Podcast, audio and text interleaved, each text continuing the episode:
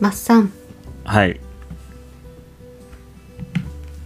お手紙がまた届きました。ありがとうございます。ありがとうございます。三国園芸の福島様からでございます。ありがとうございます。ありがとうございますね。農業界のあの竹の内豊ということでですねどういうこと緑でございます。そんなイケメンなんですか？僕まだ お顔拝見したことないんですけど。あ、本当渋い。もうなんて言うんだろう、本当竹の内豊もしくはなんかこう真田広之のラストサムライみたいな感じのわかるかな、伝わる方いますか？でも本当にさやさん大好きなやつだ、うん、渋い。そうなん、私は本当にね、あの一服の中でこうね、ナイスミドルがやっぱり多すぎて、うん、だセクシー担当ミッチーさんとかもいるからさ、どうしたらいいんだろうとかって思っちゃうよね誰もどうもせんやっていうね感じなんですけどねそんなね福島さんからお手紙いただきました。読ませていただきます。お聞きしてみたいテーマがありました。ちょっと固めですが、コストダウンと経済の循環についてとでも言いましょうか。過去のエピソードを聞いているとマッサンがちょこちょこ触れている話題だとは思うのですが、いろんなものが値上がりしていて、経営を守っていくためにはコストダウンは避けては通れない道ですよね。農業って肥料、農薬などの生産に関わる資材から機械、梱包資材等販売等関わる資材や物流など、お付き合いのある業者さんは多岐にわたると思います。雇用もそうですよね。コストダウンすることでそういった業者さんの売り上げも落ちるわけですし、人件費も削れば雇用者の給料も減ったり、失業者も出ますよね。業績が下がればなかなか給料も上がらない。そしてデフレが続く。さらに野菜の価格は上がらないみたいな感じの悪循環にしかならないような気がするんです。より良いものを作っていただくという意味では競争してもらうことは必要だとは思うのですが、単にコストダウンのためだけで資材などを削っていくのは自分の首を絞めるような気がしてならないんです。巡り巡って自分のところに帰ってくるまでには相当な時間がかかるとは思うのですが、ここでは難しい問題かと思いますが、ご意見伺えればと思いましたということですが、はぁーつで難しいね。どう思います？わかんない一言でまとめた。爽やかに笑顔で返すよ私はね。難しすぎて。でもそうだね、巡り巡ってっていうところはまあ確かにそうだよね。なんかこう一つを削ろうと思ったらいろんな、まあなんて言うんだろう、悪循環というふうに福島さんおっしゃってますけれど、本当その通りで、なんか自分のとこだけの問題ではなくなる、大きく考えると、巡り巡ってっていうのは確かにあるけど、でもね、なかなかじゃあ自分ちが頑張ろうって言っても限界があるんじゃないかなっていうふうにも感じるし、本当難しい話ですね。これはそう、これもう僕見た時に、そうだなっていう、ちょっとしか言いようがなかったですね。何もなんか、あ、確かにっていう、本当だみたいなねおっしゃる通りっていう感じかいですね。まあその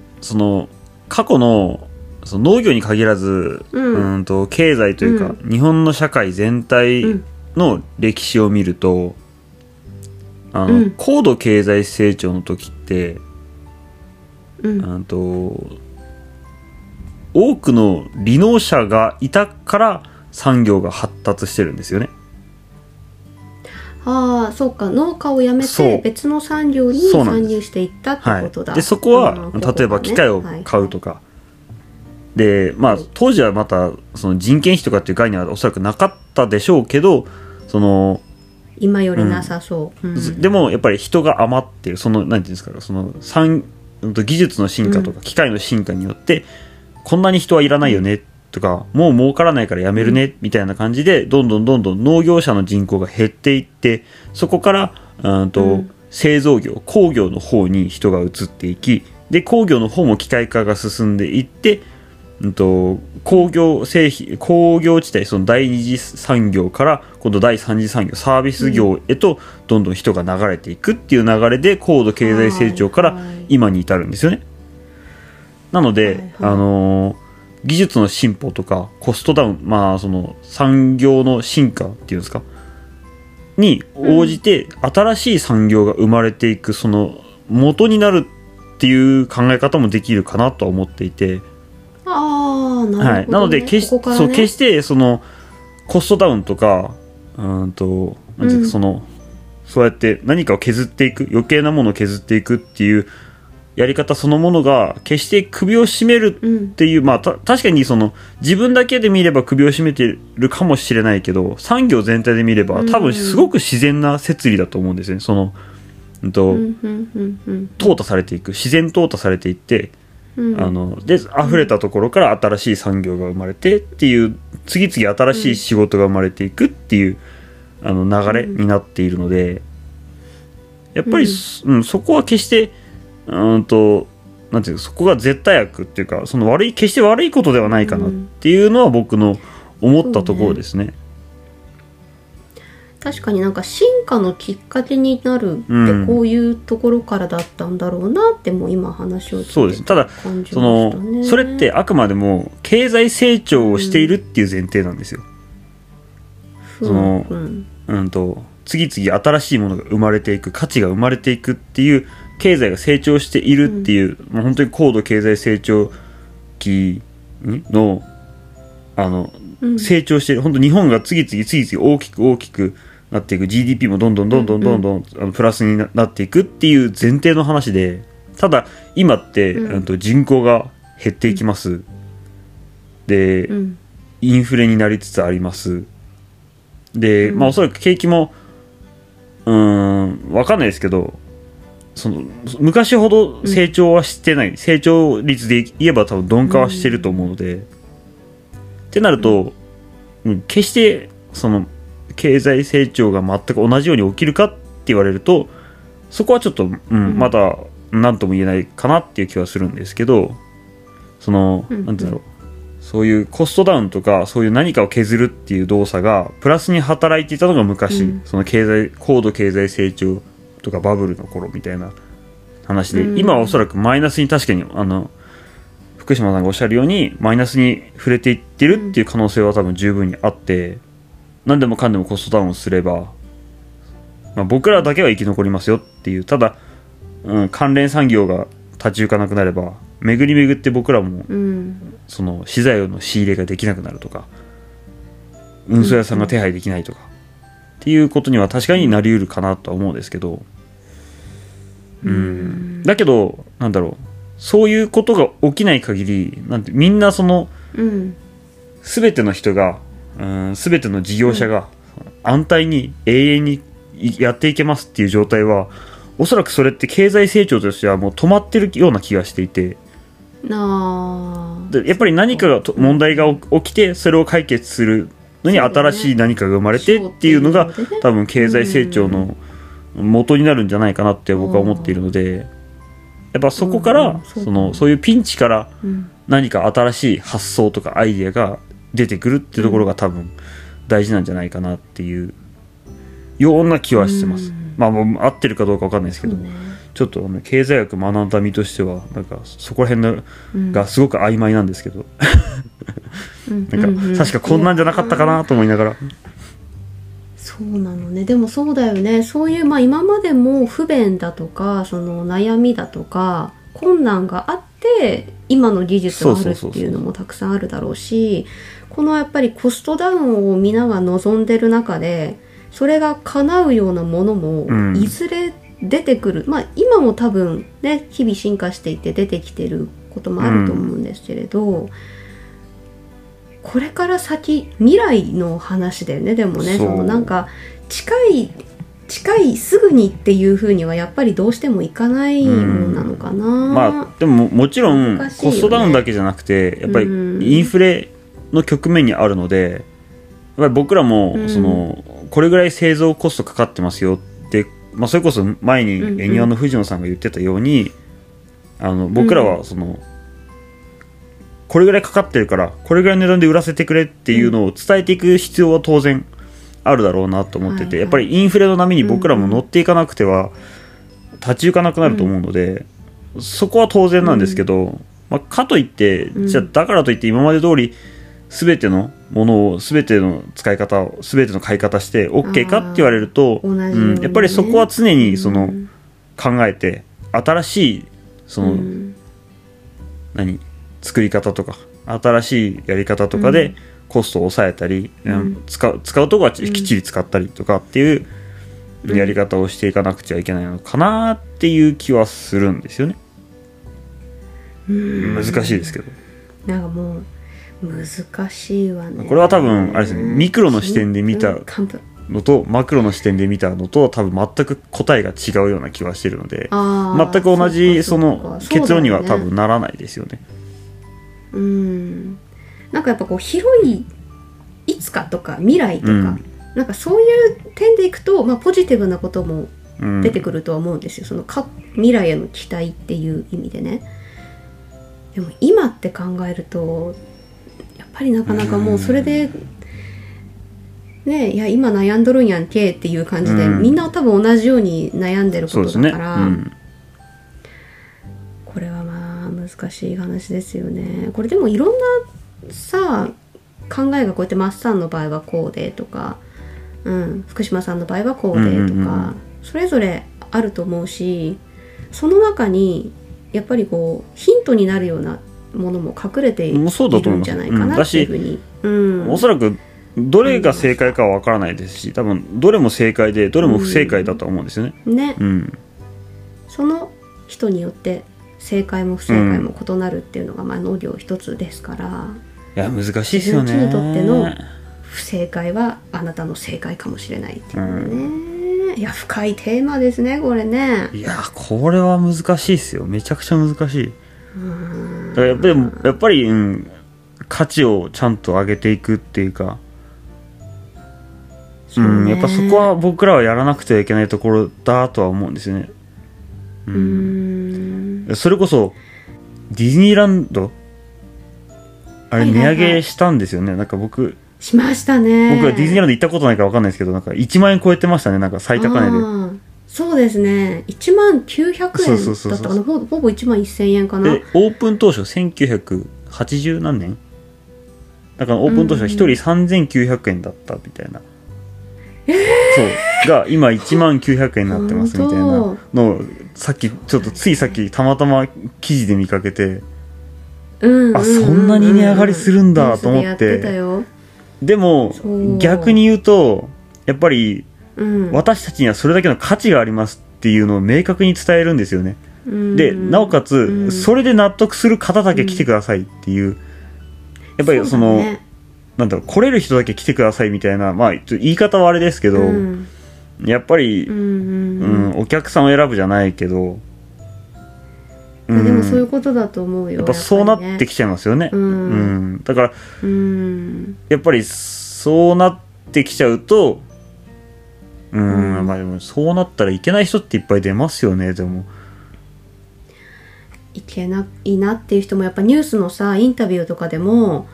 もうそのやっぱね家族4人でとか来てた方とかはさ、うん、ね大人2人でまず2万かかるわけでしょ。いやそうそうして、まあ子供さんも幼稚園小学校まではなんか前と変わらないお値段で、中高生がなんかグッと上がって、もう子供同士のお小遣いじゃちょっと難しいよねっていう風なぐらい上がったんだよね確か。そうだけどその中でもやっぱりいやそれをいけるように仕事を頑張りますっていうような返事をしてる、うん、回答をしてる人もいたし、あー確かに、うん、確かにそのために日々頑張って、うんうんうん、それを目標にいくっていう人もいたので、今ね価値ってね難しいですよね。ディズニーだからっていう話ももちろんあるとは思うんだけれど、うんうんうん、でもそれを自分が作って作物に置き換えることができる人がこれから残っていくんだろうなっていうような気持ちはします、うん、最近いろんな方のお話を聞いたりしてるとブランドにしていく、うん、選ばれるものになっていく、うん、待ってでも欲しいと思ってもらえるものを作り続ける、うん、ある意味だからそのオリエンタルランドのその戦略っていうのは一つ学ぶべき点はあるんだろうなとは思って、うん、やっぱそういう価格のきちんと上げていっても集客が落ちないみたいな、そこはやっぱり僕らはやっぱ一次産業者としてもそこはきちっと学んでいかなくちゃいけないんだろうなっていう。ただ反面やっぱり僕らってその正直オリエンタルその何ディズニーランドディズニーシーって正直なくても生きていけるじゃないですか。その生活に、いやもちろん人によりますよ。ディズニーがなきゃ生きていけないみたいな人いるけど、じゃなくても極端な話、うん、その生命維持としては必要ないじゃないですか。十分条件なわけですね。病院とかなんかそういうねものではないっていうことでしょ。そうじゃないですか、うんうん、だけど僕らが作ってるものって生命維持のために必要なものだから、うんだから食料の安定供給とかその、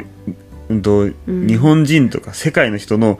命をつなぐっていう観点からいくと、うん、じゃあ全てのものをブランディングして値段を上げていいのかっていう話にもなって、うん、そこも難しいですよね。だから食料の供給っていう観点から見れば果たしてブランディングが正解なのかっていう、うん、絶対そういかないよね、うん、もちろんバランスですよね。それもやっぱりさディズニーランドもさそうだと思うけどさ、三井グリーンランドとごめんなさいこれ北海道に言っちゃうんですけど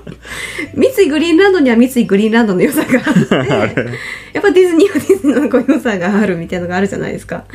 でそこを選ぶお客様もやっぱりそれぞれにいらっしゃって、うんうんうん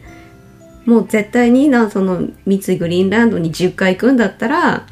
ディズニーに1回行った方がいいっていう風に考える人ももちろんいて、これを10回食べるんだったらこれを1回だけ食べる方がいいっていう考えの人ももちろんいて、うんうんうん、そこのそうなんかやっぱそういう風にこれから人々ってか日本人が食に対してどういう風に考えていくかっていうなんか分岐点みたいなのになってきた時期なのかなって、そのいろんな値上げがだったりされていく中で確かになんかもうだずっと頭にもうエレクトリカルパレードがさっきからなんかてんてけてんてん集中がね。そういやディズニーランドもねそうだね。でもいろんなそのやっぱり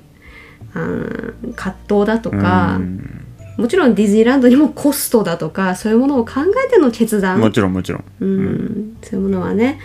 あったろうから、そのやっぱ一歩を踏み出すっていうのが、まあ、タイミングだとか、うん皆さんに納得できるようなものをその後も作り続けるとか、うん、そういうものも含めて、自分のなんかものづくりみたいなものになってくんでしょうね。難しい。むずこれはあれですか、福島さんの質問の答えになってるんだろうか。福島さんどうでしょう、何言ってんだっていうかもしれないしねディズニーの話しかしてないじゃないかってなるかもしれないけれど、福島さんいかがだったでしょうか。いやもしよかったらちょっとゲストとかにもね来てくださったら、あいいですね、面白そうですね。とっても嬉しいですよ、またさやさんついてこれなくないですね。ほらあそうです、私がポカーンってして水ばっかり飲むやつでしょ。そうそうそうーんって言いながらねそろそろあれですか、経済学の教科書でも貸しましょうか。熱出るから大丈夫だよ得意分野は得意分野の人がしてくれたらいいってマッサンが言いました。さやさんはなんか楽しいことをヘラヘラと言ってくださいって言ったのを鵜呑みにして、私はもうヘラヘラ行きたいと思いますこれからもでもね、うん、こんなお話もねちょっといろんな方とできたらなと思います。そうですね、うんうん、ね、福島さんお手紙ありがとうございました。ありがとうございました。お会いしましょう以上です意味深